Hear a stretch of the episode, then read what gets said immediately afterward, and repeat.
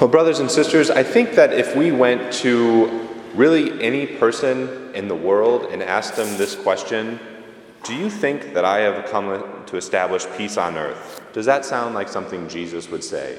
I am pretty sure we would get 100%. Does Jesus come to establish peace on earth? Oh, yeah, that totally sounds like Jesus. But that is not what the gospel readings tell us today.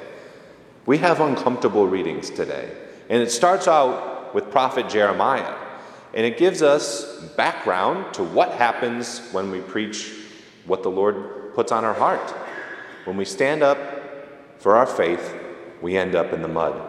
Jeremiah is going to the Jews to tell them how to run the political situation at the time that the Lord put on his heart, and they're like, nope, not, not wanting to listen to this guy. And this is not like going down to Chicago where it might be very anti everything we stand for as, as Catholic. This is over 2,000 years ago. Everyone pretty much believed the same thing. They were all Jews, they all believed in God. Can you imagine if we lived in a society where every single person was at least Catholic? We agreed on the creed? That's not the situation we live in.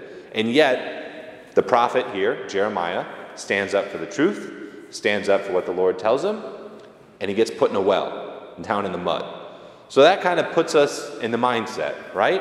And here we go into the gospel, and our Lord is saying, I have come to set the earth on fire. And how I wish it was already burning.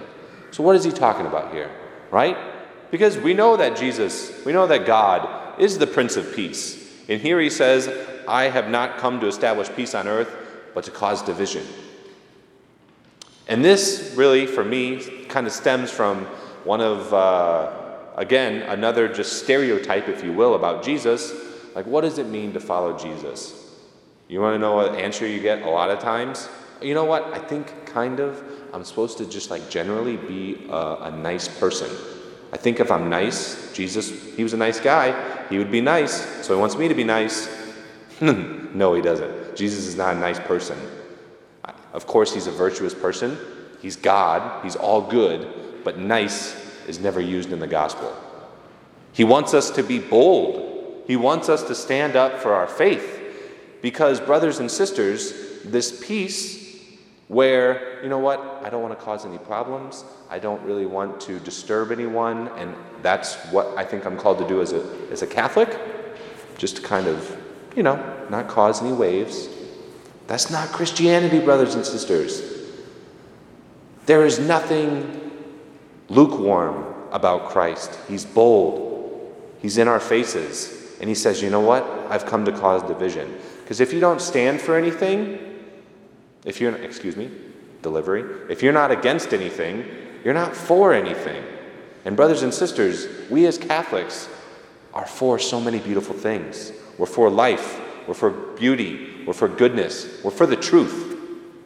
That's what our faith teaches us. That's what our faith is foundationally uh, a part of, this radicality that comes with our faith that Christ is talking about here. So, how do we talk about the world being on fire? Right? What is fire? It destroys, it tears down, it eliminates. But I'll never forget, I'll, I loved this one trip I had the opportunity. My dad's brother lives out in Coeur d'Alene, Idaho. We drove out there before my senior year. On the way out there, we went to Yellowstone. It's a beautiful place. Oh my goodness. America, we have so many amazing treasures. And we're there, and you're going through all these forests, and all of a sudden, there's like this new life in an area. It's like, what's going on here? This looks totally different than anything we've seen. Smaller trees, but bursting with life. It's like, oh, well, a while back, it could have been like 15 years ago, there was a huge fire there. We always hear about the fires out in California, right? They're, they're terrible things. They displace homes and whatnot. But in regards to like nature and, and the plan of Earth, those fires actually create a lot of life because it removes all the corruption. It removes all the dead matter and allows all of this room for new life. And our Lord is saying to us, brothers and sisters, if there is death in your heart, I want it gone. If there is something in your life that is keeping you from living fully, I want it destroyed, I want it burned, I want it gone. So, yes, of course, Christ is all about peace, He's all about truth. But true peace comes when death isn't there. We can't really love someone if we are allowing, I love you, but this death in your life, I'm just going to let it be. That's not love. That's so we need to be a little agitating and standing up for the truth and knowing that the Holy Spirit will come through us to recognize, brothers and sisters, that the heart on fire does not stay alone, right? Think of a, out in the wilderness, a fire is going to spread. It's the same thing with our faith, brothers and sisters. That we, receiving the Eucharist, truly on fire, truly inspired by the Holy Spirit, can go out and spread that truth to those around us. And the last thing I want to leave you with today, brothers and sisters, is um, just a quick thought. I'm a young priest, very visual person. I love seeing public displays of faith. There's different things, but it's a beautiful thing to see. For me, it's very inspiring.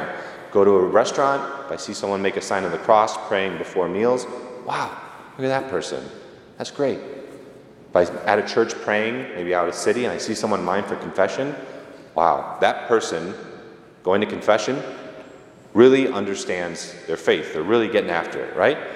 The most impressive thing for me personally is when I'm distributing communion and I see someone come up and go like this. What does that mean? When we do this, saying, Father, can I have your blessing? Maybe they're not Catholic, but it could mean that I'm acknowledging that I'm not in a state to receive communion right now. That's a beautiful thing. That's a courageous thing. I recognize that person is reflecting on their moral life, and they also understand what's going on up here. They understand that Jesus is in this house of God up here, we call it tabernacle.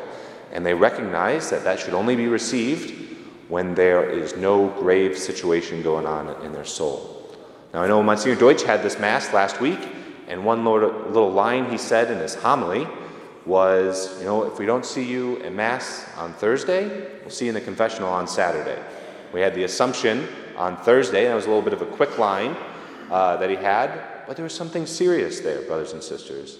This understanding that when we have a holy day of obligation, whether it's a Sunday or the Assumption, we as a community have to go to Mass. And now, brothers and sisters, I'm not talking about if someone was sick or physically unable to get to church or if work schedule made it impossible to attend a Mass. I'm talking about the situation where someone said, Yeah, I know they announced that it's Assumption, I know the Mass times, but I just don't really want to go. Brothers and sisters, I'm just a young priest, right? This has been my home for two years, but now it's my new job to be your father, your teacher, and I really don't want to go to hell. So part of my job is to tell you guys the truth. And I have to let you know that if that was the situation on Thursday, I love you guys, but you should really pray about whether or not you're able to receive communion today. And I will be there in the confessional waiting for you to come back as soon as possible. I love you guys very much. I really appreciate being at this parish. And I want you to know I pray for you every single day. If there's anything I can do, please let me know. And please keep praying for me.